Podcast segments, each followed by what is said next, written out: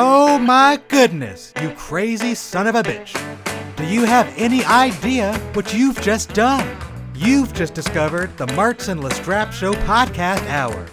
This is the show that may or may not be an hour long based on your perception of time and how much I've got to say.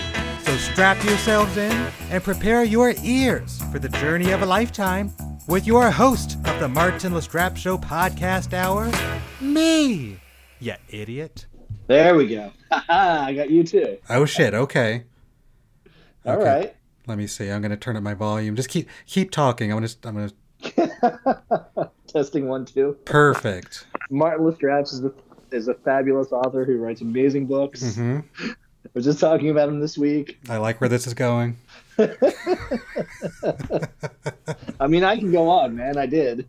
Uh, you know what? I, I think I think that's uh, precisely how we're gonna start the show. Frankly. Fantastic. Oh goodness. Okay, let's see. I just want to make sure.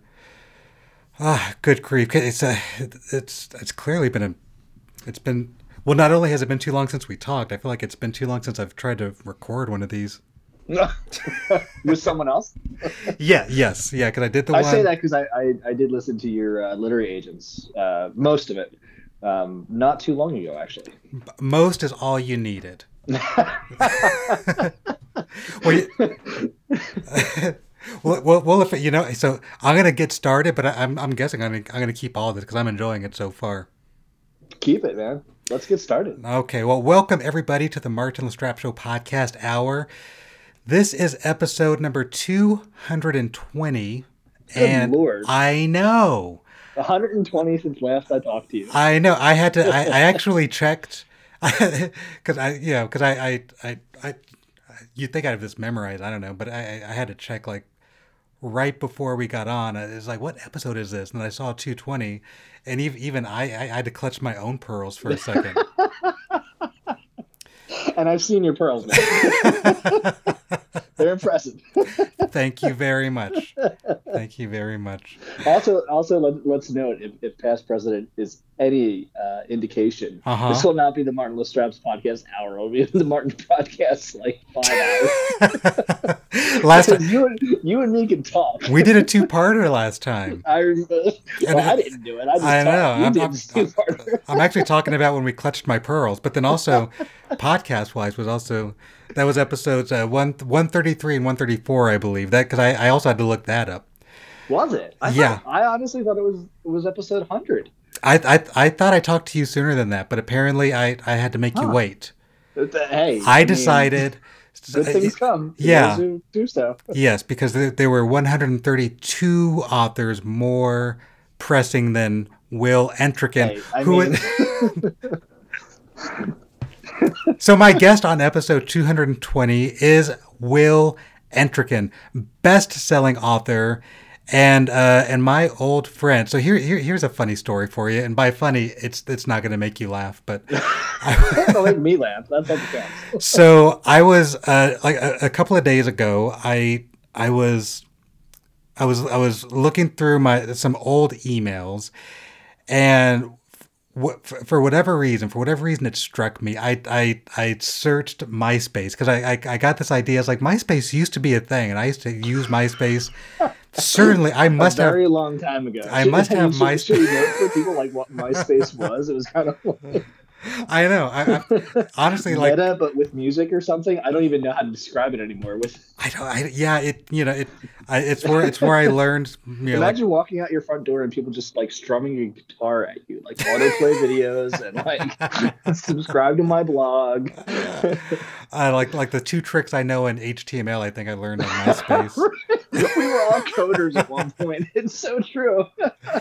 Uh, and I, and I, the, the thing that I was most proud of was when I figured out how to get the. Uh, uh, so talking about like you join some, you get on somebody's page and it just blares whatever the fuck they put on there. So I, I managed to get the uh, the theme song to Super Mario Brothers, and like that's when I stopped. I was like, I'm retiring. Is the proudest day of my goddamn life. So you know, I, I, will, I have to say it's so funny you mentioned coding because to be honest with you, MySpace is, is why I ended up in indie publishing because it was like I got a Kindle, I realized an ebook is like a web page, and I was like, oh my god, I kind of know HTML because I because I uploaded random gifs for a while. Like it's it's very true. It's very true. So, so the reason that so by the way, my story has nothing to do with MySpace except that's what got me looking at old emails. But so so, so here's so here's what happened. Actually, you know what? It does, it does involve MySpace. So so I, I so I searched MySpace, and I feel like I need to say this. I don't just like go around like doing random searches of my email. So, like often, this was totally Listener, random. He does. but in the, yeah, I just want to see like I, am like looking for any any potential fan mail I missed over the last whatever how many years. So I so I looked at MySpace because I was like I've got to have like an old MySpace email just just to see like you know, what's in there and uh and you popped up and you did. And i was like why the fuck is will entrekin popping up in my myspace search in my email? Uh, and so the funny the, the, the, funny part is i think literally i think I, it must have been one of our first conversations or something. Because i think you'd mentioned some version of what you talked about a second ago which is you know being on myspace and sort of connecting with oh, writing and stuff. yeah. And so but but what really like shocked me, and it shouldn't shock me because like I know how long I've known you, but like the email was it was like 11 years ago, I guess. It must have been from 2011, and on so like I know like I know that's when I met you, but it was wild to me that it's been that like I think seeing it like in my email like that's an old fucking email. I haven't actually known Will long Dude, enough to get an email in 2011. Reminding you of mora- mortality. Oh fuck! Not morality. No, mortality. no, no. I, I if, if there's one thing that I don't think about when I think about right. Will Entrekin, exactly, it is why would you morality in this day and age. uh, so so Okay, so I'm I'm actually genuinely very excited to talk about you because to talk to you. I talk about you all the time. uh, just Same. without without I, my. I literally was telling my colleague the other day about you and terror and just the the amount of dread and squick that inside the outside inspired and we had a long conversation about horror and you can't have a conversation about horror without mentioning martin Lastrapes. clutch my pearls so I am so so here's the thing. I'm so goddamn tempted to to to, to milk that compliment for, for as much as I can get. But I'm but I'm also trying to be a responsible podcast host and make this about you because I because I invited you on the show on purpose. But but I but I love hearing nice things about myself, but I'm also trying to be tell you, give me one more compliment, and then we'll make it about you. and then we'll move on. Yeah. it was very smart of you to do this. So, so listener, it, it's like 9 p.m. Pacific time, so we will not go on for three hours because because we're both old men. It's beyond our bedtime. That, I, I think that was a strategy. I've got to make it late enough that we're gonna run out of gas. That we're by... not drunk yet. We haven't had enough wine.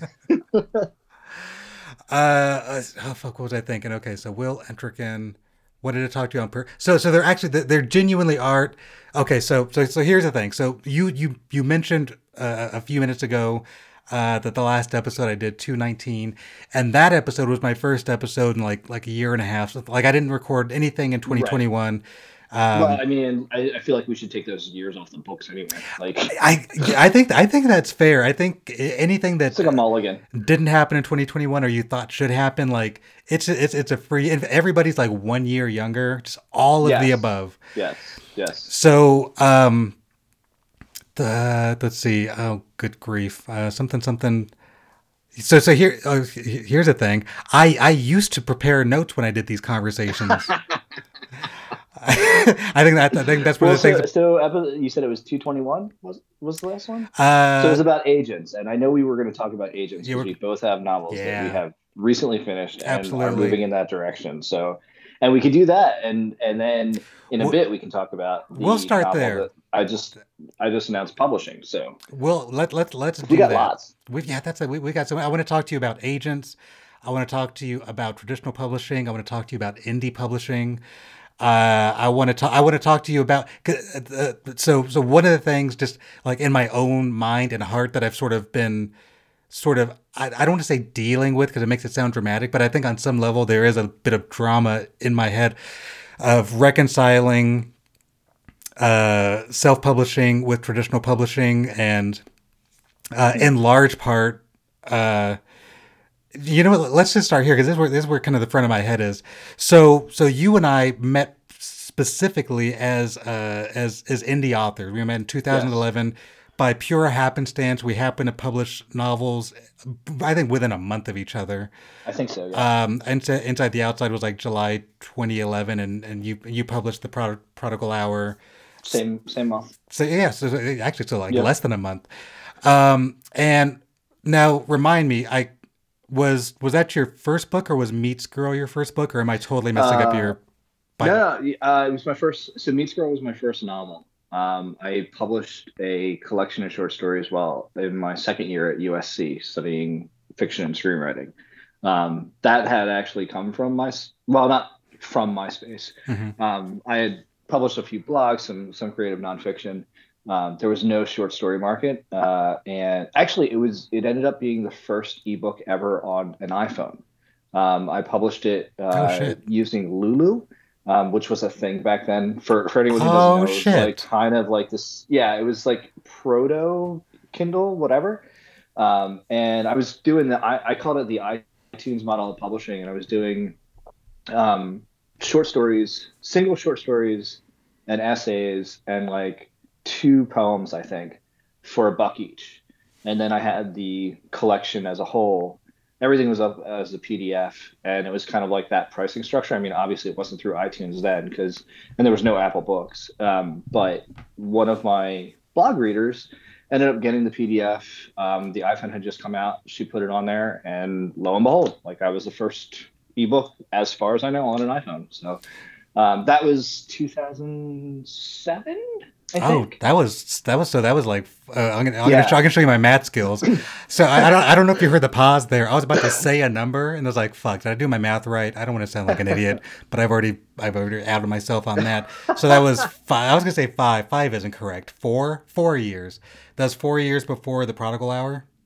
Uh, yeah. So what happened was I moved to New York, 2010 um, got a Kindle because I was uh, I was working as a trainer in in Manhattan, and right like I was on the train reading The Magicians by Lev Grossman, which starts out amazingly and then eh, um, disappears. But w- was I was reading it and I was like, wait, I know. I can't remember how I realized what an ebook is, mm-hmm. like as a portable web page. Um, but like I said, it was the same thing. Like I was like, wait, I know some HTML from MySpace. Like I know how to do italics and stuff like that. I know paragraph code. uh, this is really in weeds, but anyway, I got it, and uh, I remember, um, yeah, I, I, talked to uh, someone I was working with, and I was like, I can do this, and they were like, yeah, go for it. So um, I did. Uh, I published Meets Girl um, I serialized it on my website um, for I think eight weeks um, leading up to the launch, and then uh, published it uh, November 2010, I think. Uh, I was still querying the Prodigal Hour at the time. It was kind of like um, I, I, looked at both the short story collection and uh, nascent Meets Girl as kind of like a calling card. I was mm-hmm. writing for a website called The Nervous Breakdown, blah blah blah. Um, I was talking to like I had a lot of friends who had books coming out. Like I knew uh, a guy named Jonathan Evison who's got a lot out now, Greg Olear, um, stuff like that. And um, yeah, so I published Meets Girl. Uh, and then 2011 was was coming around, and I was like, I didn't. I, I, had some good hits, like you know, and we'll talk about this, I'm sure, in a minute. But mm-hmm. you know, the whole like, this is a really good. Your your style is good. The writing is good this is a tough market. It's not for me. Mm-hmm. Subjective business, blah blah blah. And uh, it was the 10th anniversary of September 11th. Sorry.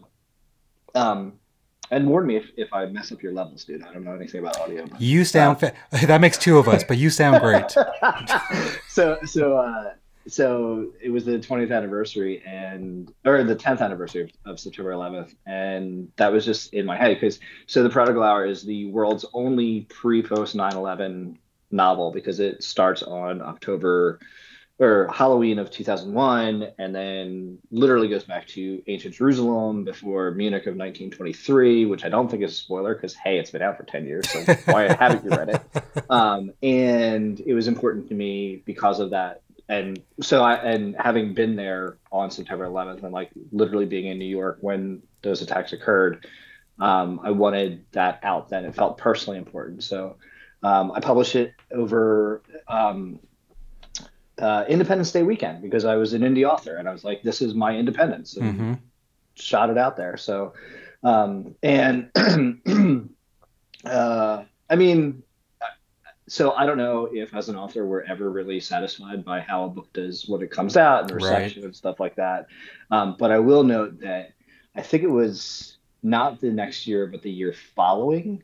Um, it's it's always been important for me that that and then I wrote a an essay collection about having having been there that day and then some experiences after it because um, you know there there weren't camera phones then there was no iphone of september 11th mm-hmm. and I, I feel like um, it, it just missed it and um, i feel like it's it's such a you know cultural touchstone and really changed our collective global psyche mm-hmm. and it's it's not for for all of the media that has come out and i just actually this year watched well last year now watched like spike lee's series and stuff like that but like you know some of the some of the footage is is so randomly gotten basically like oh i happen to be here like the, the there are two filmmakers following a a um uh, a fire an FD uh, fire department in New York. Oh wow! And yeah, they, so they were like literally three blocks from it. They were investigating a gas leak, and it was two French brothers, and like they happened to look up and they captured footage of the first plane hitting the, the tower. Like it's just so random that it happened and they were out there. So anyway, long story short, um, every year, September 11th, I make my collect my essay collection free, and then that year I did the Prodigal Hour, the same thing. I was just like, I want people to see this, um, and it was the most popular book on Amazon, like hundred thousand copies in like mm-hmm. two days. It's insane. So that was kind of like where everything started, and and then I got I won't say distracted. I, I started focusing on helping others, like empowering other voices and stuff. Um, and yeah, so like this week, I just announced uh, my first novel since then, which is insane. It's like 2022, and I haven't published anything in, in 11 years. Crazy like, what insane. What the hell was what? Well, so I did. I did publish a novella. Yeah. Two years ago, a year ago. I don't know what is time. I, I, I, I know exactly what you mean though, because even though, because I published, uh, like even though I published, you know, uh, Dolph the Unicorn Killer, and technically, actually, we we published that we, together, we, and we can even get into that a little bit later. Um, even though I published that uh, short story collection, and I'm wildly proud of it. it, it uh, there's still a part of me that feels like, and I don't know where this comes from, and I don't even know if it's fair, but because it's not a novel, I feel like I haven't published in a while. And I totally get that, but like I also, and and I'm sure we'll get here you were talking about like indie publishing versus like corporate publishing and traditional publishing and all those kinds of labels and stuff. Yeah. And like I feel like there's there you well so for me and so I've been kind of like I've been really distracted especially the past 2 years mm-hmm. and haven't really checked in with those communities and stuff. Like I I actually stopped reading those blogs and like whatever. Like I know very little about what's hip and happening like I'm not on TikTok. Let's put it that way. but like, I feel like there was for a long time a a certain uh, frisson between like it was almost a versus. Like you have to, you know, choose your are you team indie and and and I'll be honest. Like I think I wrote something about being like team indie and mm-hmm. it was so great and stuff like that.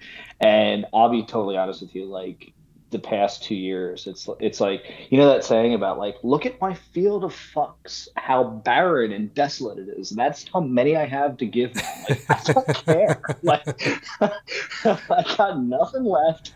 So I, I get what you're saying about short stories, but I'm just like lately I'm just like write it and do it and get it out there. You know, it's life life. If if the two years this past have have taught us nothing. Life's too short to sit on anything. Hundred percent, man. And and yeah, and, and you're you're totally touching on I, what I was thinking about, and uh, and and I don't I don't think that we've ever.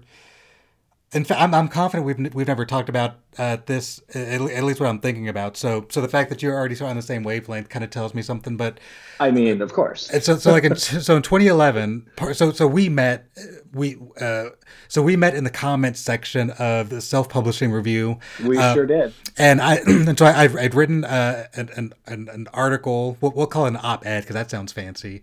it was called the self self publishers uh, manifesto, I think is what I called manifesto. it. Yeah, you gave it a fancy title. It was a manifesto. It was like, wow, this guy reads this shit, yo. uh, and and it was, and uh, and again, I, I, was I was both really proud of it, but it but it, it truly was uh the it was a it was the result of a lot of things that I'd been thinking about and feeling probably for like a year or two years leading up to publishing Inside the Outside, and and the the the the the I don't know the, the gist of it, the thesis of it was essentially you know uh, self-publishing, indie publishing, whatever you want to call it. Um, this is you know this is this is the way this this is the the, the best way to go. I, I, I but I made a point uh, of a very conscious point in the article of saying like you know traditional publishing like like it's cool no shade if, if like that if that's the direction when you go you want to go in more power to you but you you know but just know it's not the only way. And and in fact you know you're gonna you know you're gonna do all the same work as a as yeah. an indie author except you know you're gonna get less money and there's gonna be more you know yeah. more whatever. And, uh, and and and I believed it. And I believed it to, to my soul. And and when I posted that article and when I published Inside the Outside I was absolutely convinced that you know that I was going to be an indie publisher for forever and always to the point where I, I don't know if I did it consciously but you know what what I, even if i did do it consciously i basically like i wrapped myself in the flag of indie publishing and and mm-hmm. and i very mm-hmm. much couched my my identity as an author is i'm not just an author uh, yeah i'm i'm an indie author like i very That's proudly right. waved that flag um and and so yeah i published inside the outside i published you know the, the vampire trilogy um, ultimately, you know, together, you know, we published, you know, Dolph the Unicorn Killer, but even that was, you know, a, a was an independent, you know, endeavor that, that we collaborated mm-hmm. on.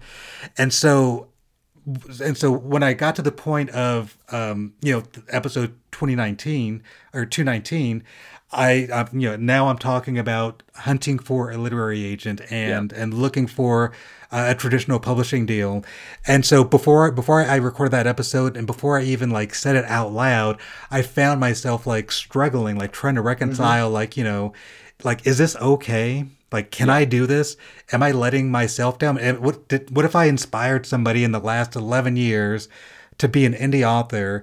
Um, yeah. And they, am I somehow have I have I somehow let them down? Am I turning on them? Am I am I have I am I selling out? Like I have all these feelings that I'm well, that I'm trying to go with, and yet exactly well, what you we, said. It's like I don't fucking. Can, can, we be controversial too and be like, yes. you said no shade, but like I feel like there was shade, like not not from you. Yes, that's not like, hey, dude, you were throwing shade. That's more of a like. You know, I mentioned like it seemed like there was a versus back then. It yeah. Seemed oh yeah. Like this was 11 years ago, and and I feel like both sides were trying to be like, like from the indie side, and and I said this a lot too that like I, I want to keep rights. I, I, you know, you get paid more. Um, you get to keep control, all those kinds of things. Mm-hmm. Um, and I remember very specifically, like he, like especially like here on Twitter. I, if if I didn't see it once a day, I, I I would be surprised. But it was like I had it was corporate authors, like somebody with Penguin Random House, for example, um, who you know they they wrote they had a popular blog or something and had books coming out and stuff um, and they happened to experiment with it. And the line was, I have nothing against self published authors. Some of my own books are self published. And it was so, like there was shade in mm-hmm. There was like a, there was a, it wasn't conflict exactly. It was tension, but I think it was tension because we were all trying to navigate this seismic shift. Absolutely. In what was happening with access. Like, you know you're talking about empowering like i think that's the key of it like i used so i used to say that like you know publishing is just a button and when it's just a button like everything comes down to marketing but like mm-hmm. publishing is a button and when everyone has access to it like Um, so so me, and I'm gonna make this completely personal there because I don't want to like put words in anyone's mouth, but Okay. like I often felt like um, indie authors were kind of fighting for scraps at the reputation table. hmm Like everything that was said about us was a couched in the fact that one, we were first self-published. It was always like the self-publishing success story. Like you didn't hear about the, the struggling people. Yeah. Um, they talked about books that had become giant successes and and like so Fifty Shades of Grey. Like the the common theme then was that it was self published, but it wasn't. It was like a fan fiction thing, and then won this like Australian small publisher sort of thing or, or what have you.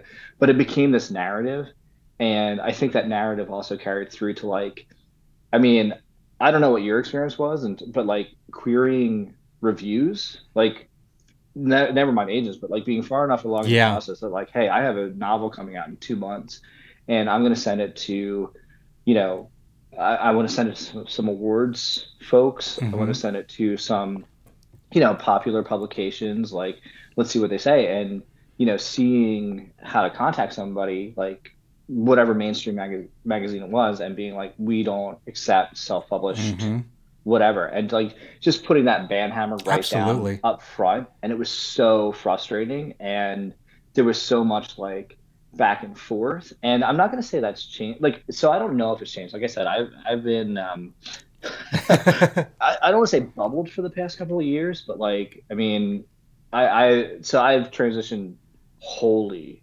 um you know recently and i i think that um but I also made a conscious decision along the way that like I stopped reading um, some of the really popular blogs that like hmm not fed in there. were- I, I I won't say it fed into that exactly, but it kind of fostered that. It be it it allowed itself to be a forum for those kinds of discussions, and it just got exhausting.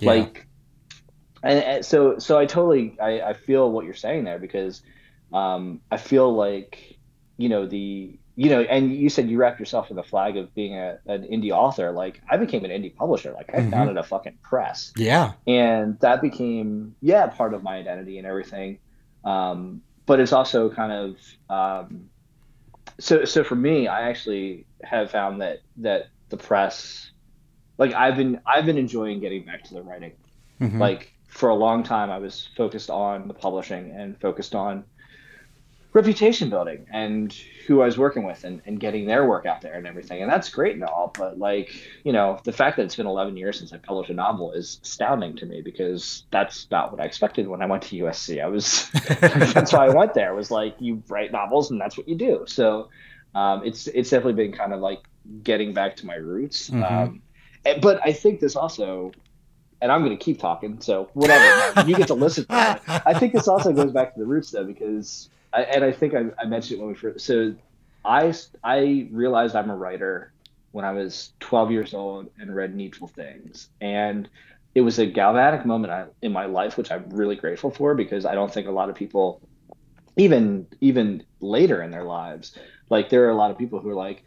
I like to do this. I want to explore this and, and what have you. But like since I was 12, I've had this. Oh, this is what I do but it was Stephen King, and Stephen King is like the most popular writer ever and the most prolific writer ever, and that is so tied into that identity, I think, for me, Mhm. which is really, really frustrating. But like, I think there was an element of make getting all of that work out there. So there, there's lately, especially, been this this idea of like getting back to the root of enjoying the storytelling and enjoying the the words and Yeah. like I, I, you know he he says in in on writing like um I recently drove from uh from Pittsburgh out to California where I live now. And on writing was one of the legs of those those series. The the other legs were uh Neil Gaiman's Audible Sandman series which for anyone who hasn't like sorry sorry Martin but shut this off go listen to that come back to us it's that good That's fair. Um, That's fair. but I mean, it's Neil Gaiman. Come on. But he he says that uh, he had thought about writing and, and thought about a book on it and stuff, and didn't want to be precious about it. Kind of like, what did he have to say about it? And then uh, Amy Tan told him that she wished someone asked him about, or she wished uh, her, her readers asked her about the language and that was like his like permission. Like that was he he says that you know he heard that and he was like I can write this book and, and I've been feeling that lately that Mhm. like I'm I'm so done with like I so so I read primarily on Amazon. Like I I don't think I've read a print book in probably five or six years. Like I read on my Kindle, uh, sometimes my iPad, but I Mhm. love my Kindle, and I shop on it from emails I get from Amazon every day, and then you know Amazon itself. And like I hate to to make it sound like Amazon's my curative like everything, but like that's where books come from now, Yeah. and where you shop for them and stuff. And I still have a pretty good cross section. Like I read, um, I think it was called Loving Day by by a an author of color about uh, his it was, uh, experience in, in Philadelphia.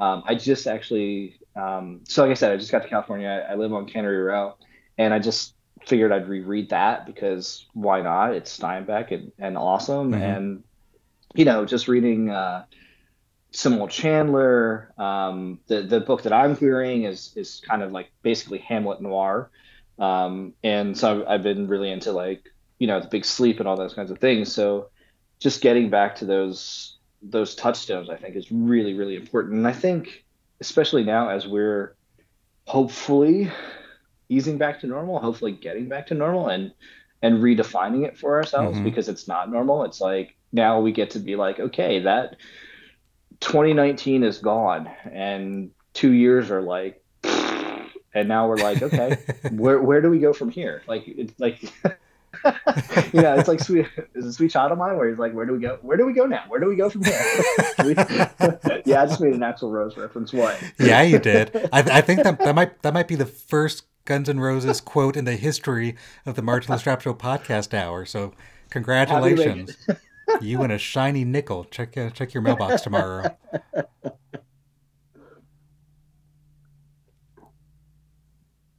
so that's all i had to say about Oh shit, yeah. I honestly, I was so like locked into like uh to, to the Will and I mean, I Trekken can go on. podcast So, hour. so I know you're querying something, and I'm que- so. Um, No, yeah, yeah. So, I, yeah, I want to talk about all of it. So, so, uh, so one of the things that you mentioned was was publishing, and that that you that you did start your own publishing company. yes, Um, and and uh, exciting press. exciting press. I and- know, and I was I was very very flattered and proud that uh, that that uh, that you know you reached out and offered to, to People go read Doth the Unicorn Kill and read the book info for said book because it's really cool. or darn socks. You might want to darn socks. And we don't judge you for darning socks. No shade if you're darning socks. Yeah, But if if if all, and by and by the way, if if you go to Amazon and and you know look up uh, Dolphin Unicorn Killer and other stories, and you see the uh, the the synopsis of the book, I can only take credit for like maybe five percent of that. like like Will wrote the the most wonderful synopsis that I wish. I was like, that's I was like, that's not fair. It's my book. I should be able to do what he just did, and this is like way better than what I came up with. well, I um, mean that that was my job, but it was also that like that was the whole thing about exciting press was or is the whole thing about exciting press that like um, they're all authors that I love and that I really want to you know catch fire with with the books and stuff Yeah. and um, you know I, I'll be honest I was hoping it would grow a lot more with the pandemic when Yeah. everyone was like inside and not doing it I think Netflix did really well and I Oh, sure. probably Dis- Disney Plus um, I don't know that I didn't see much of like Kindle growing that much. I didn't Yeah. hear much about like, oh, I finally read, I, I finally read my hundred books a year and stuff. I actually read, I heard a lot more people being like, oh, I didn't read the hundred books a year, and I'm, I'm gonna defiantly not feel guilty about. Which I'm not. I'm not saying you should feel guilty about. Yeah. I mean that's a lot of books per year, but um, Yeah, I mean, indie, yeah, I mean, like indie publishing in general. I mean, well, so I, I, I can't, I can't put this on the pandemic, but uh, you know, I, but just, uh, it just indie publishing in general. I, I think overall it's probably doing really well because more people are publishing, mhm. but it's, but it's exceedingly um, harder.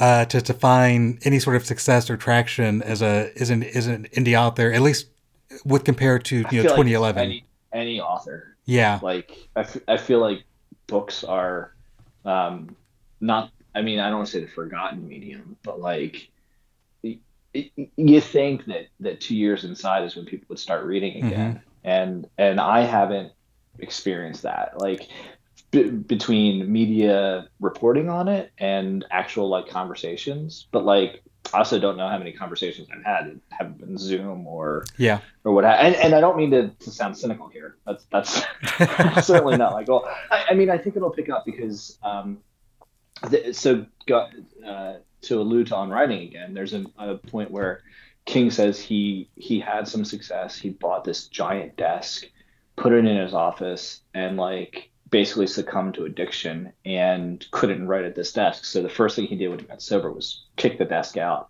get a mm-hmm. smaller one, you know, whatever. Because and I I can't remember the line exactly. It's one of those like it's not this, it's that, and it's like it's not that art is a support system for life. It's life is a support system for art or vice versa. Mm-hmm. So, I'm not sure which way he, he, phrases that, but like I, I, I I do think that like when we start traveling again, when we go to the beach again, when we're you know out and about, and you know, I, I hope it'll pick up again. And yeah, I hope that we'll we'll find because I mean the thing I I learned was like you know I thought as a writer that like I don't need I dude I went I was insane two days into lockdown in March of 2020. Mm-hmm. Like my and and by two days I literally mean like Monday. Like even even with the weekend, like it was like Monday, and I was like, I can't do this. That like, um, I I thought that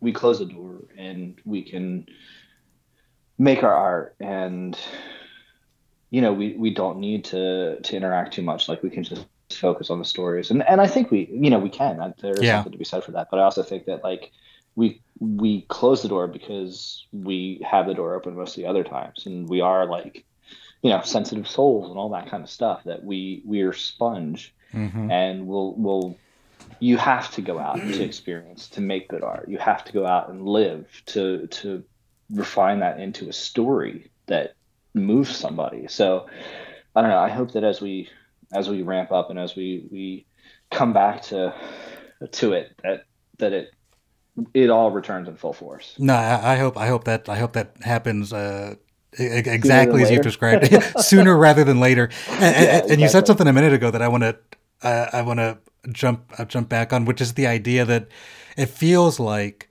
it it, it, feels like reading and, and, books in general is is sort of a, an antiquated medium, mm-hmm, mm-hmm. and uh, and it's it's I I don't want to say I struggle with it, but it's something that I that I think about a lot, and sometimes cynically, insofar as that you know, like I, I, I like I fully recognize that people watch TV more than they read books, mm-hmm. and they mm-hmm. they go to the movies more than they read books, and people don't even go to the movies that much anymore, and yeah. they still do that more than they read books.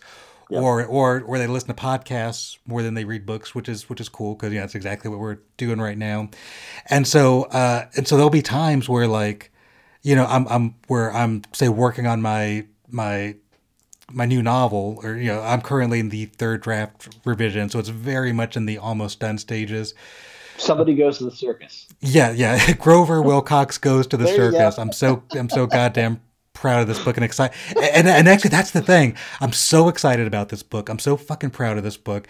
I I'm you know I'm I'm like I'm, I, I try I try to be as objective as I can, but I'm like I'm I'm I, I really Why? I really think Why? this is the I know oh, you're right. Fuck it, dude. Like this is this is like the this is, because I don't want to hurt the feelings of my other books, and so uh, but I think this is I think this is the best book that I've ever written, and I and I feel that just like right down to my bones, right down to my toes. I feel like this is the best book I've ever written, and I'm so excited about, it, and I put so much work into it, and then almost as soon as I have that thought, I think like why the fuck am I working so hard? Nobody reads books anymore. This is crazy. Why would I why would I allow myself to get so passionate about a medium?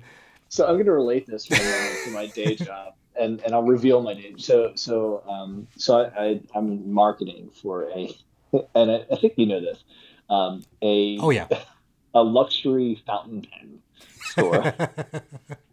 like literally is there anything more antiquated? Like we get people. Do people still write? That's our, what our, and they do. And like like one of the things I discovered early in the in the pandemic was that like Zoom sucked. Um, phone was eh, but like mm-hmm. you know I was still, but sitting down and writing a letter to somebody was this like I feel like and, and this will tangent from it but come back I think. I feel like the disjoint and so many smarter people than me have said stuff like this but like and and this is not to shake my cane and get off my lawn but i do feel like our our attention has become disjointed. And it's not so much like stop looking at your phone like that's not what i'm saying. Like it's it's just more that like um even in a moment there's sometimes an element of, of observation to that moment as opposed to living in it and i think that um, you know, I, I so um, I went to a Jesuit college, lapsed Catholic, explored Wicca. Um, I used to think, and and still hold to some degree, that um, there there are commonalities between prayer, a spell, and meditation. And I think the same thing about writing. Like I think writing falls in that like mindfulness, focus, um, you hear all that stuff about like manifesting. Like I, I, I can't remember the book. I think it's called The Secret or something like that. I, I, yeah. I haven't read it, but like you know, there's all this stuff about like the energy you put out is the energy you bring back and all that kind of stuff. But like, I think there, there's this, this, um, there's something to the idea of sitting down with your thought and literally putting it on a page with ink or and, and I think there's also something, and and you're gonna love this segue.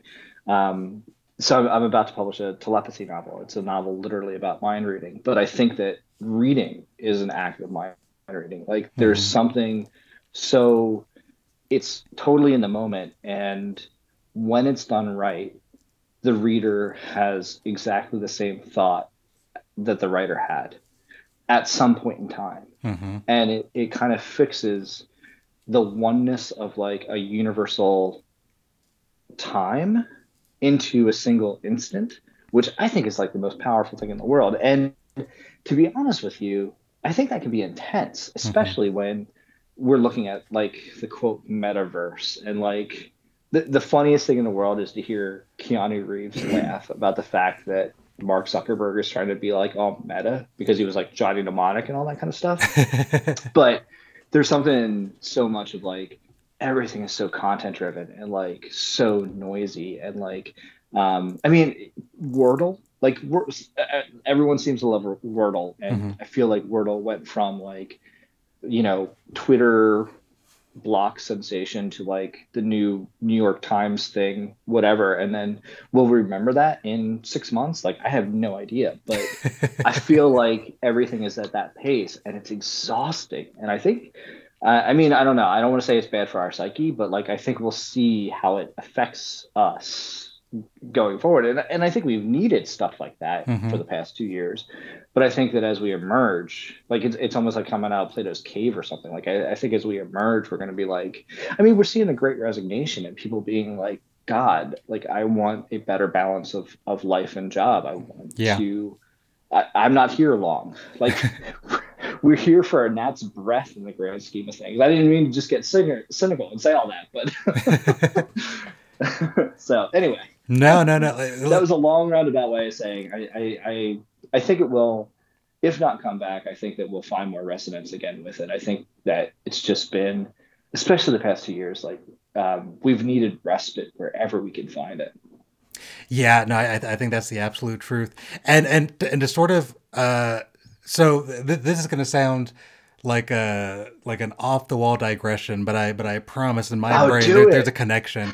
I I have recently in the last I want to say two weeks, maybe three weeks, have become just like absolutely obsessed, and, and I don't use that word lightly. Obsessed with RuPaul's Drag Race. Uh, I don't know where I've been for the last 14 years that I've not been watching RuPaul's Drag Race, but I am fucking all. It's it's all I. It's literally all I watch. Like like uh, it it's it's it's it's all I watch. It's all I think about. I, I daydream about being invited to be a guest judge. On, all I want to do now, my only goal now, is to become famous enough to be invited to be a guest judge on RuPaul's Drag Race. I'm fucking obsessed with it. I absolutely love it.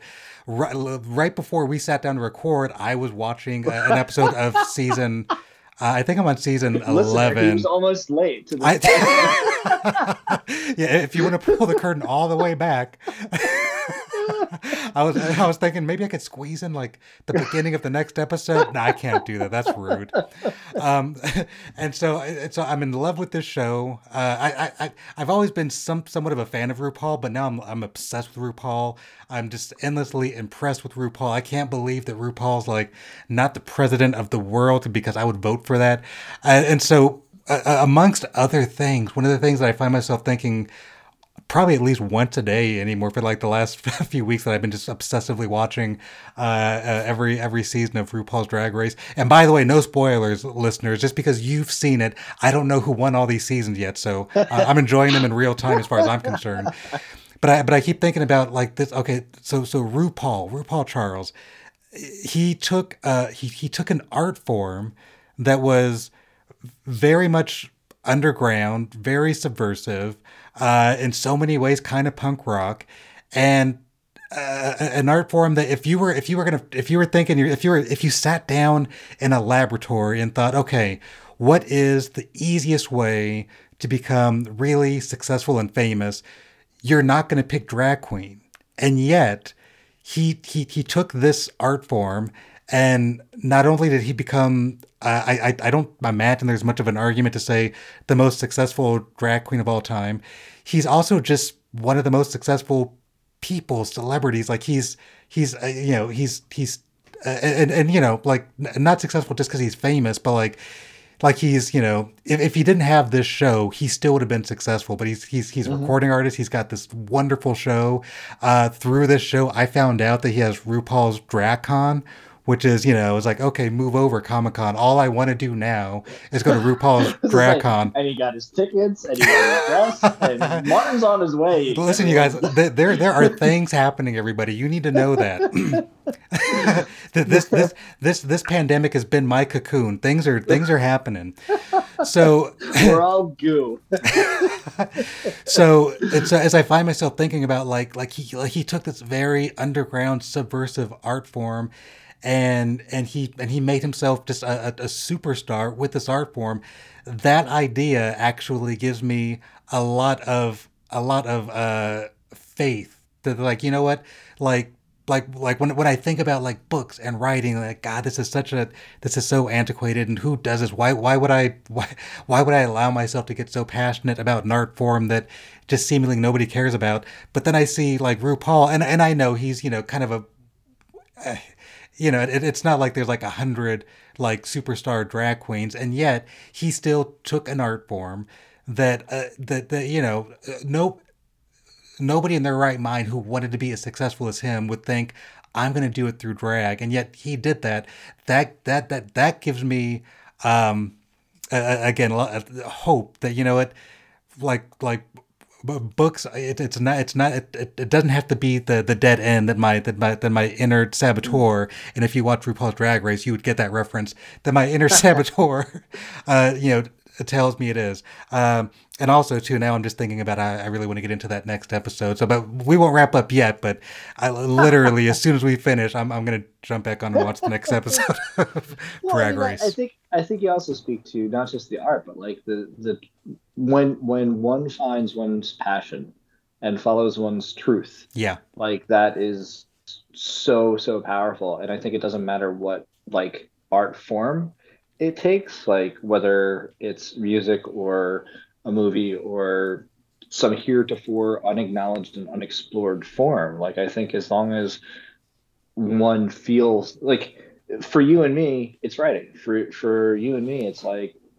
like I said, I, I realized early on, like this is all I want to do. And like yeah um now it's just like, you know, and and I mean you get it all the time. You get like where do you get your ideas? And it's just like, God, the ideas happen. They they collide like Brownian motion and fireflies and lightning. Like you you get a thing and you're just like boom. And and it's just like I can't let go of it. This Mhm. is part of how I think now. This is permanently having like so so um I so so I just announced secondhand emotions um that was sitting in my head for 21 years.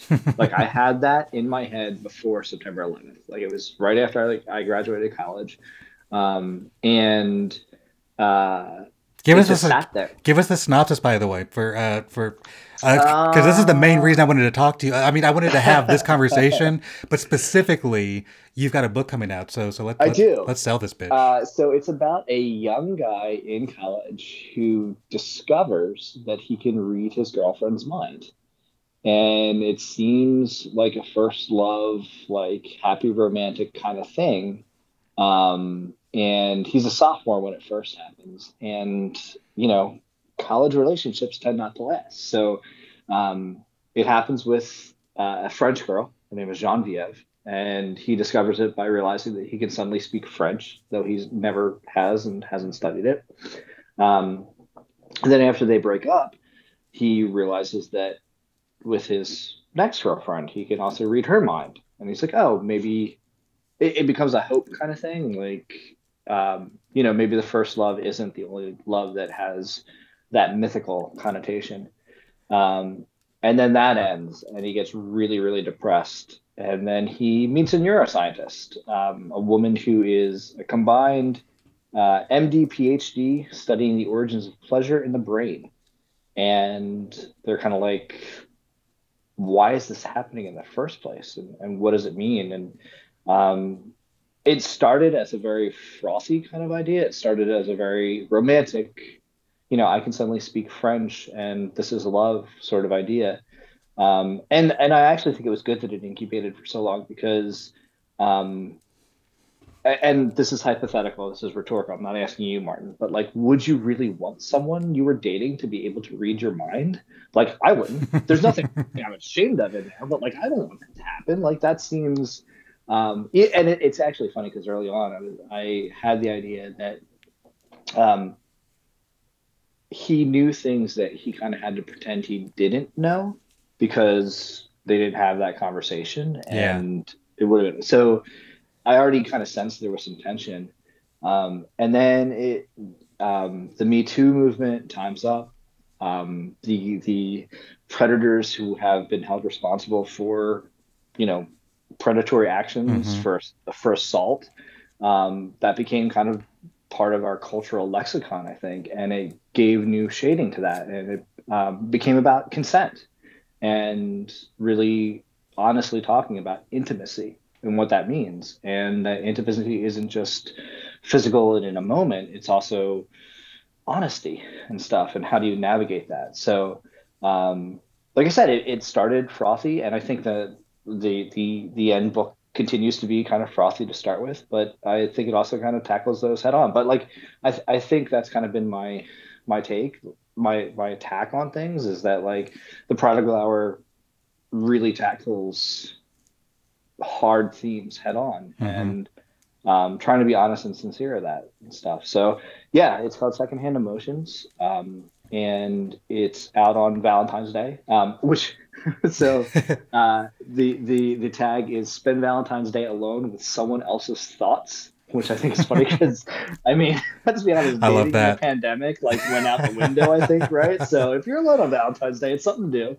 Um, but it's up for pre-order now, and um, you know, so and and uh, I, I I don't mean to keep you from RuPaul's Drag Race, but I do want to mention that like we were talking about traditional versus Indian stuff Yes. like that, and um, we have mentioned that you and I both have novels that we're querying. So, so the novel I'm querying is called Blank Verse, and um, Lucius Hamlet is a big data heir who hires former special ops Christopher Marlowe to prove that his father's death was a homicide. So it's basically Hamlet, but it's noir. It's guns, it's car chases, it's techno thriller. Like it's it's set in the present day slash near future.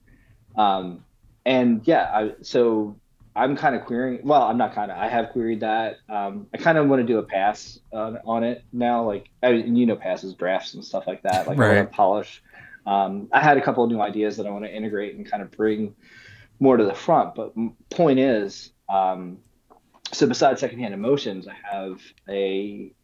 Uh, I think it would be called a derivative work, but there's a, a a novel that that recently came into the public domain that I, I'm kind of updating and, and playing with and stuff. And it's it's more become what's right for this story, I think, because um, I think that blank verse, um, I think it could do with some attention that I know, even as an author, as a publisher, can't get like that. Yeah. You know, I've, I've been trying to, and, and it's not something like I've been trying to get that attention for 12 years and nothing happened or anything like that. It's just that those avenues don't exist, you know? And so I've been really cognizant that like, um, I published a novella called When the Demon Came. Um, I actually wrote it over like a month in pandemic when I was going absolutely insane. And the gist of it is that uh, uh, a, a window salesman shows up at a woman's house and asks her what she wants from life. Um, and she's married with, with with a few children, and she has kind of like an idyllic existence. And it, it basically became about how sometimes um, the idyllic existence clouds the actual wanting. So like it's kind of an unraveling of her life because the demon hopes to get to what she wants at her core. So pretty dark, really. Mm-hmm. Um, but it was one of those things where like I I wrote that and I was like, that's going up. And then I finished Secondhand Emotions, uh, I think early August, if I'm not mistaken. So it's it's you know I had to do some editing, some Yeah. revisions, some polish, um, get some feedback and stuff like that. But like um, you know, it, it's not a story that I I really feel I need to go the the rigmarole, the the Mhm. carousel of like query letter agents, all that kind of stuff. And and I'll be honest, like I haven't. So so I did blank verse. Um, I have queried several about it, and you know, response has been um, the general response, and uh, well, the general response being for anyone who who is listening who doesn't know for edification, what we mentioned earlier. The this is good, your writing's good, tough market, not for us, subjective Yeah. business, etc. Um, and you know, it's it's I think it's kind of gotten to a point where um, it's almost a question of of worth going out for that. Like blank verse, I think could do with. I could, honestly, I could see it as a Netflix series. Like it's it's that um, structure, um, kind of that prestige television feel to it. And and I know I'm putting that in language languages and books, but um, it still feels bigger. It's Shakespeare. I mean, it's Hamlet. Yeah. Um, but like Secondhand Emotions is, is I don't want to say smaller, but like it's a uh, more accessible. And uh, I think the the mechanisms that are in place that that highlight books that become part of a natural cultural conversation of the the media basically um, those are inaccessible through someone just putting a book on Amazon. So I think that's something to to it's more a consideration now than a choice. And I think that's a big difference from the last time you and I spoke Yeah. um, on, on on this podcast, which has grown crazily over over the years. Um, but I, I think that it's definitely kind of more of a do we want to go through this? Does it does it make sense for the project even? Like not just Absolutely. a reaction kind of thing. Absolutely. Um, and like, and I'll I'll note too that like I think we've hopefully I, I'm gonna I'll put it out there as a hope. I hope we've moved away from there used to be the idea there was almost a masochism to querying. There was this like writers need a thick skin, and if you don't get rejected enough, like you're not you haven't made it. And like I took all my rejections and I put them on a nail, and I got my dues and all this. And it's so toxic, I think, for hmm growth as an artist to constantly be like part of you know we were talking about opening your door and like part of being an artist is like for lack of a better word to be sensitive to be a sponge to like take everything in and if you're building calluses if you're if you're building thicker skins you're in a way losing a receptivity that i think is so necessary to being open to life and and the way you process it that becomes what you're what you're putting out into the world for your art. So i th- I, I i'm hopeful that we get to a point where it's more like that and not just oh i got another re- rejection today but you know this rejection is this rejection is one closer to yes like, Yeah. I, I think that's really toxic and I, I think that the more we can say that like go out there and, and just put stuff out there and and it doesn't matter and and it's good and you know even if only five people read it like it's still something like it's still a truth Mhm. and even if even if Martin Lastrapes was the only person in the world who ever watched RuPaul's Drag Race, like, he'd be entertained, and RuPaul would be happy about entertaining someone. Okay, okay, and so here's the thing. So, and I, I, I can't believe I'm only just now having this connection, but, uh, but, in, but, but inside the outside and my, and my decision to publish it independently is directly connected to, to drag. And I always knew that, but I never actually thought about it that specifically. But it's because in 2000, I think in 2009, I went to watch a really small production of Hedwig and the Angry Inch. Oh And- God, what a great, what a great. Oh, Ah. fantastic movie, I was gonna say fantastic show. flip, but like yeah, but both, like, yeah. every- everything. It's And- everything, whatever it is. It was this, and so it was, and it was this really, it was a, a very, very small uh, theater, and I even hesitate Can, to can call I it. make you envy me for one second? A, please, oh God, okay, yes, yeah. I saw Neil Patrick Harris's Oh, get final, get the fuck out of final. here! I don't want to hear any of it. as Hedwig in New York. Ah, Jesus his, Christ! his final late night performance, not even his final performance, Oh. like his final performance at like eleven o'clock at night. So it was like two in the morning. We were all smashed. You don't even know, man. I would, I would, I like, I would watch How I If Met Your I Mother known, and just think like, oh you. fuck, if I, I would, oh, I would, I would give anything to watch Doogie Howser play Hedwig. That's like, oh, that, oh, so I am genuinely jealous of that, by the way. anyway, I'm sorry. So, I, no, that- I just no, wanted no. to connect with you on that. Don't envy me. It was, no, it was it's, a really it's both. nice I listen. We're, we're, we're connecting, uh, and, and don't worry. I'm going to give you a list of my favorite drag queens at the end of this, but, uh, but we are connecting, and so I love. So okay, so I went to watch this show, and and I'd seen the movie, and I and I loved the movie, so I already had a frame of reference that I loved the movie. And it's not that I wasn't excited about the play. I just I think in my head I I, I don't know what I was expecting, but I was like I don't know. It's just whatever. I went with uh, um Mm. with my future wife and uh, and some of her friends, and it was uh a, a small uh you know small uh LGBT. Wait, you have a you have a future wife too? Like, yes, yeah. Don't tell Chanel. planning that? Don't tell Chanel. She will. the? Uh, I have a future wife, and, and she may or may not tuck. If, if you don't watch RuPaul, you don't know what that means. Uh, so, I think everyone knows what that means. she, uh, uh, uh, she, uh, she has a meaty tuck, and so, uh, so, so I went to the show, and it was so it, was hardly a theater. It's basically you know is is basically a, a a storage garage. It's concrete with with chairs. It didn't have a stage. Just had a corner of the room that was designated as the place they performed. So just just small, uh, intimate is a is a is a very quaint way to say, but it was just small, not very, not very, uh, not very elegant or anything. Um, I think it was basically two performers uh, in, in the in the show, two primary ones in the in the show, and you could probably help uh, help me remember that since you saw fucking Doogie Howser play Hedwig. I'm so fucking jealous.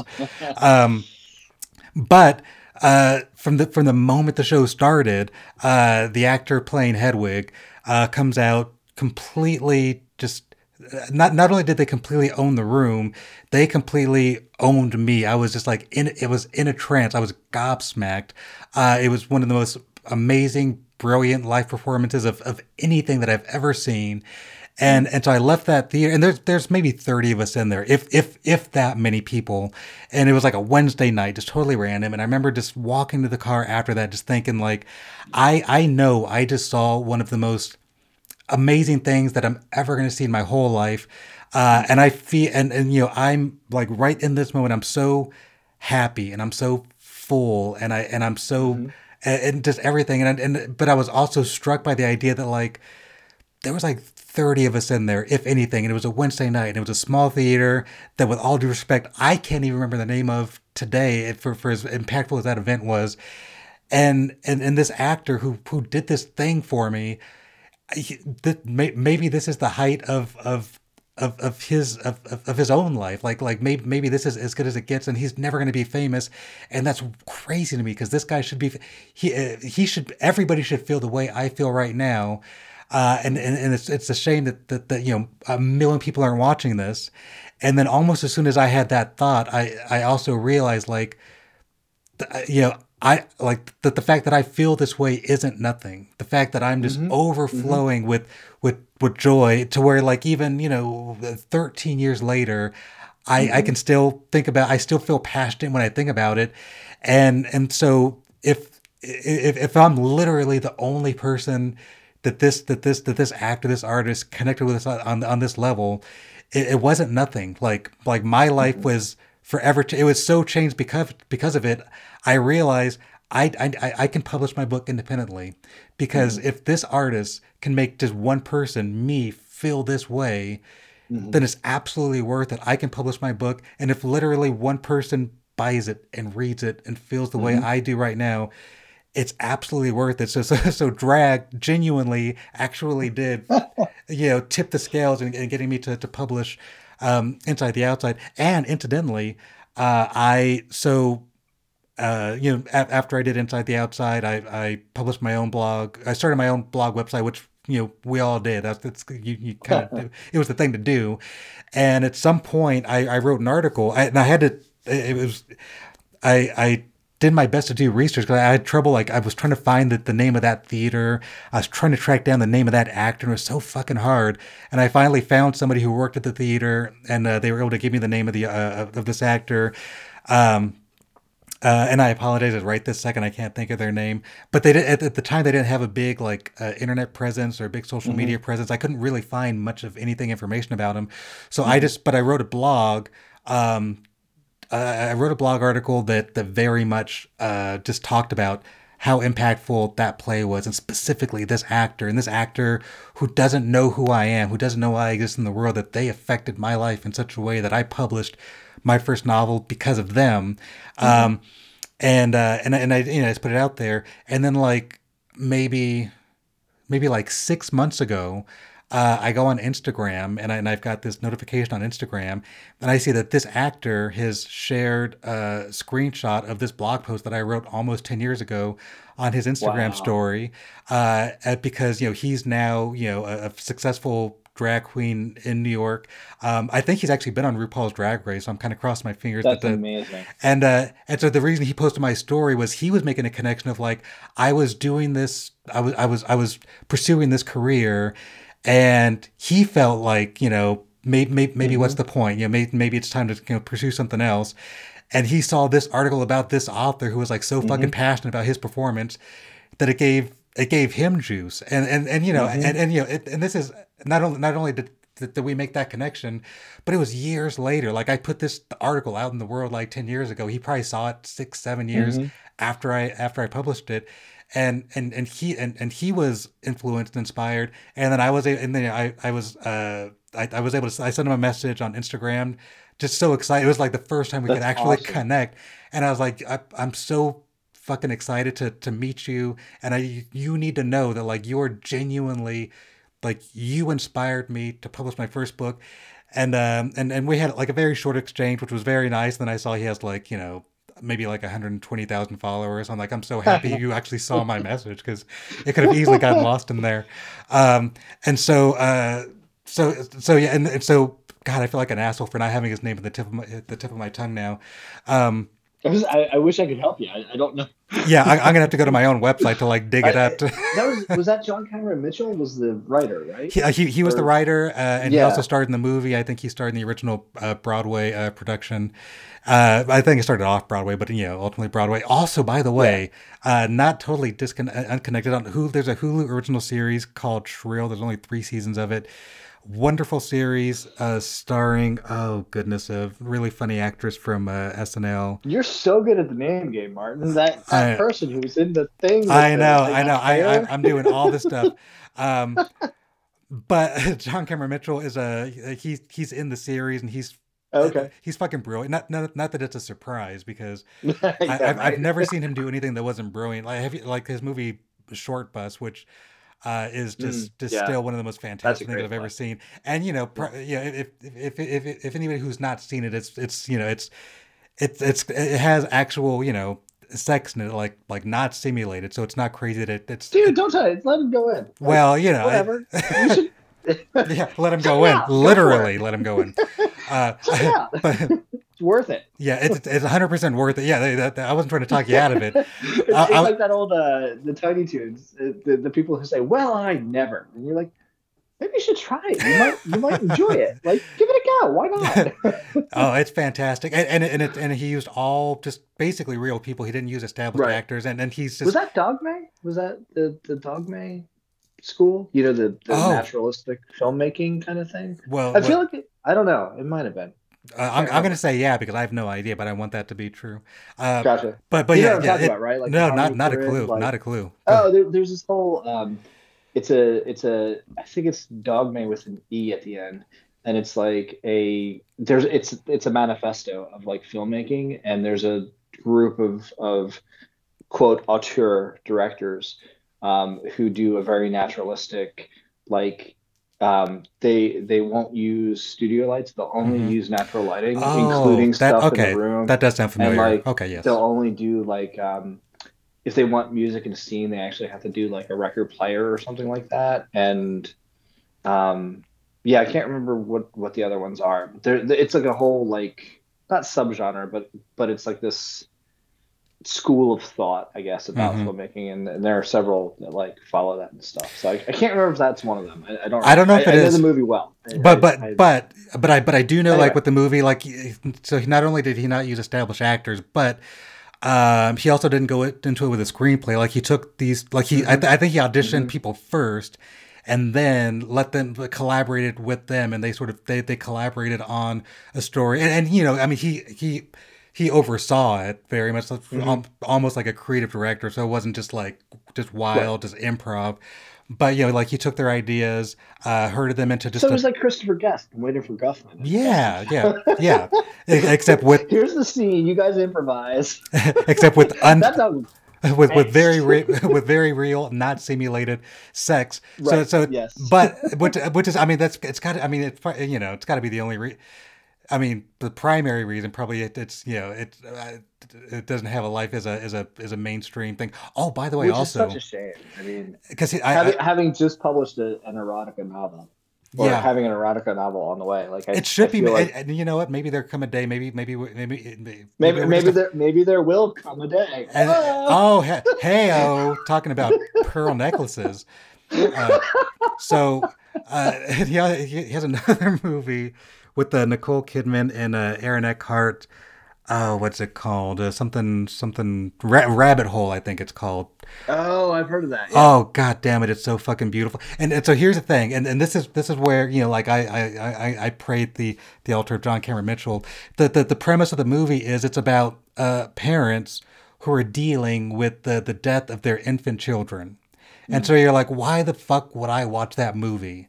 And yet he found a way to make it not just good, but like Mhm. endlessly uh, entertaining and fun and and there's heartwarming without losing you know the you know it's heartbreaking and it, it's all it's, it's, it's as heartbreaking as you would imagine to be and yet it's also just fucking beautiful and entertaining it's like this guy is a he's he's a goddamn Oh, yeah. magician He's, he's a force. he's wonderful Yeah. yeah, for sure. Uh, well, listen, man. Uh, like like you said at the beginning, we, we are old men, and more importantly, I need to watch RuPaul's Drag Race. I was just saying, are we, So are we done? we're- I feel like there's so much more to talk about. We could, uh, we'll we- just doing like another 120 episodes. We're plugged in, man. We can easily keep going, and this, this won't be the last time we talk in 2022 because, because because you know, because part of my podcasting, uh, so part of part of my my my podcasting in 2022 is I I sort of I, I sort of only want to talk to people. this is going to sound so shady, and it's not supposed to. I, I only want to talk to people who I'm like genuinely excited to talk to, uh, and so um, and so that's going to include you know either you know friends that I know that I that I'm excited to talk to, or guests that I've had on the show in the past that just I have just fond memories and we just had a great connection. I want to reach out and talk to that person again or frankly just talk to myself because I love talking to myself.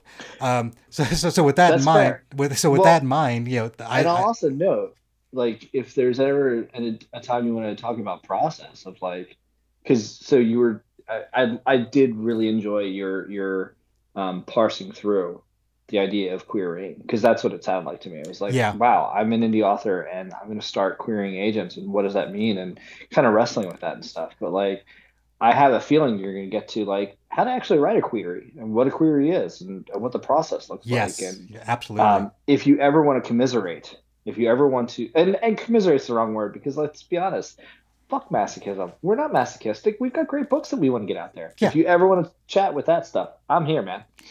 Oh, a hundred percent. Yeah, one hundred percent. I want to talk about stuff. That stuff. I'm, I, I definitely plan on talking to you uh, more than this in in, in 2022.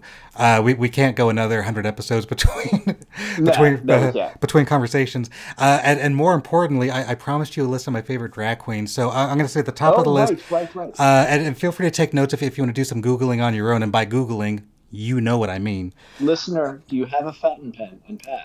if you don't, contact me. Uh, I'm Will Entrekin on Instagram. Yeah. and we'll hook you up. Oh, he will. He will. He sent me a fountain pen. I had to admit to him the other day when we, Oh, when we right, finally admit yes. that I, Have you I- used it yet? I, I don't know how to use it. I tried. I, You said that. You I said know, That last time when I met you. And, Yeah. and We- reader, we've met. We- we- we've met We've been, in person. We had breakfast. I had breakfast with you and your your now wife. I guess future. No, I Yeah. don't know the future wife yet. listen. My, my future wife has a meeting. and your lovely parents. Yeah. and my lovely parents. We had breakfast. It was wonderful. We had uh, breakfast at, at the uh, the the Palazzo Hotel and Resort Oh, yeah. in Las, on the Las Vegas Good Strip. stuff. It's lovely. Um, Yeah. So I'm gonna, uh, you know, if you ask me next week, this, uh, you know, th- this list can This is gonna change, but, but, uh, but right now, I think Alaska Thunderfuck is fantastic. I Uh, mean, love Alaska name. Thunderfuck. Uh, Adore Delano. I, I liked Adore, Adore Del- Delano a lot. That's Chanel's. Uh, she not Chanel loves Adore. She also has a great big crush on Adore. If if Adore were uh, in the same room as me, uh, I'd, we I'd probably get handed divorce papers.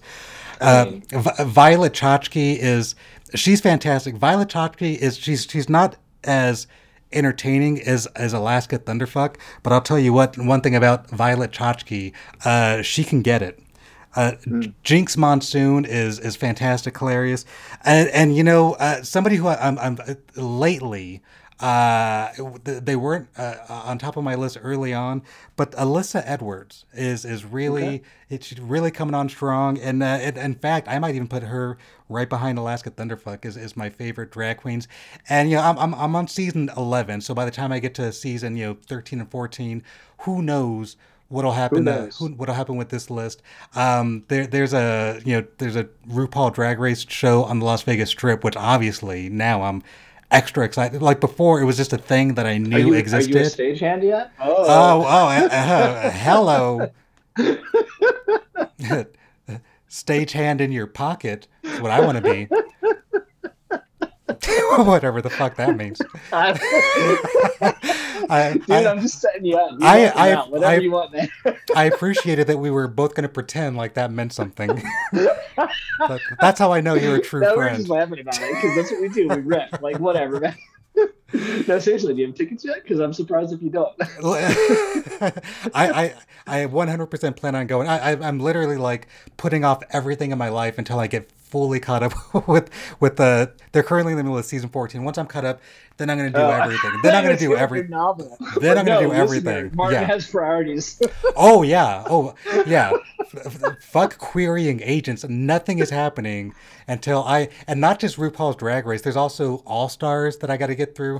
Uh, I also recently learned there's RuPaul's Drag Race UK edition. I'm definitely watching that. I mean, Uh, there's good the- lord. There's RuPaul uh, Untucked, which is basically those are the episodes that they film while RuPaul and the other judges are judging, and then the the, the queens go in a room and then they film that. I gotta watch I mean, The- it's like drag all the way down. There's- well, it should be. there is a lot. There, there, there's a lot. I am I am balls deep, pun fully intended.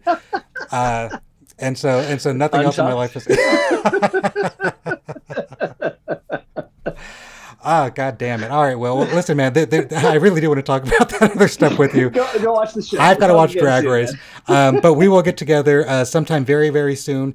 Uh, but your book comes out Halloween, February fourteenth. Tell them again one more time what it's That's called. that's Valentine's Day. That's not. Halloween. What the fuck did I said Halloween? You said Halloween. Motherfucker. I was th- my, my I was thinking hearts and pink. you want me to take this part? I'll, I'll take this part. Listeners, please. Instagram.com slash Will Entrekin. Um, and you can find Secondhand Emotions on Amazon for pre-order now. Um, and it'll be delivered to your Kindle or whatever reading thing you want on February 14th, Valentine's Day. Outstanding, outstanding, and uh, and uh, Spend Valentine's Day alone with someone else's fantastic. Will Entrekin. This was every bit as fun as I, as I was hoping it was going to be. we knew it was going to be. Exactly. The only thing more fun is uh, is watching RuPaul's Drag Race. well, go do that. Talk to you later, man. Thanks, Will. Well, that was fun, wasn't it? I hope you guys enjoyed that nearly as much as I did. Talking with my old pal Will Entrekin. A little bit of house cleaning before we wrap up episode 220 for good. Uh, so I clearly couldn't remember anything. Specifically, I couldn't remember names, and I guess technically, I, in some cases, I couldn't remember dates. So, uh, so now that I have a, a moment to wrap things up, I I, I want to fill in some of the blanks. So the, the the actor that I was referring to, who played Hedwig in the in the uh, in, in the in the stage production of Hedwig in the in the Angry Inch that I saw, his name is Darius Rose.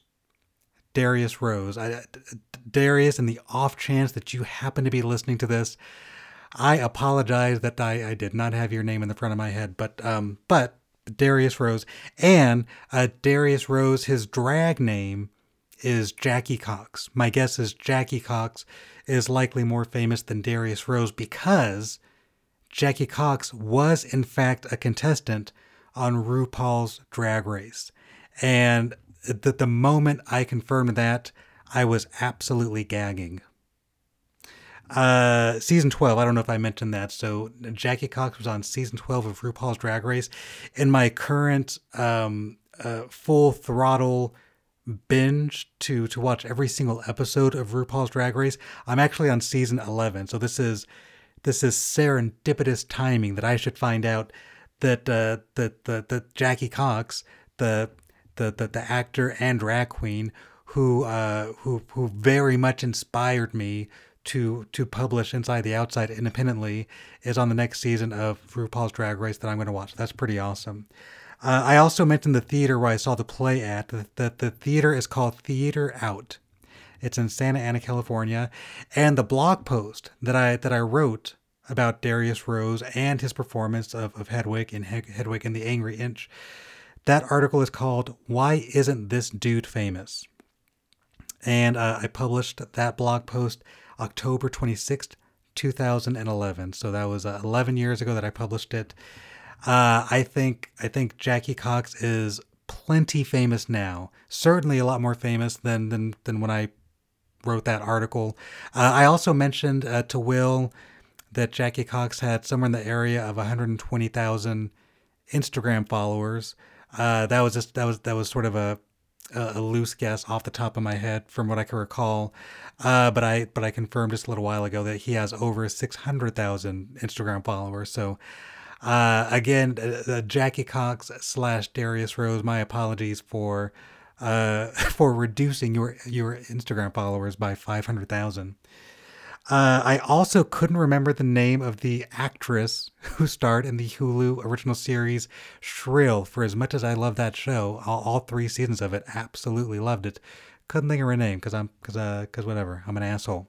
Her name is Aidy Bryant. So if you're a fan of SNL, then you absolutely know who she is. Look her up. She's fantastic. She's also a co-creator of the show, so multi-talented. Uh, and there you have it. Will Entrekin, episode 220. His new book. Oh, yeah, you know what? I, I, I also need to clear up when his new book comes out. Will clear this up for me, but I, you know, I, I feel like I, I owe him w- one more plug. His new novel, Secondhand Emotions, comes out on Valentine's Day, February 14th, Valentine's Day 2022, not Halloween. I don't know. I don't know what happened to my to my brain during my conversation with Will. By the way, I'm recording this the day after, so I got to watch some RuPaul's Drag Race. Uh, I, I, got a good night's sleep, and uh, my brain is working uh, uh, at least a little bit better right now. So, Secondhand Emotions, written by my old pal Will Entrekin, coming out Valentine's Day 2022, not Halloween 2022, although they will be available on Halloween 2022 for whatever that's worth. Um, I think I've cleaned up all my mistakes, so I think we can officially put episode 220 to bed. With that said, I would like to leave you with the words of the fabulous RuPaul. We're all born naked, and the rest is drag. Until next time, I will see you on the other side.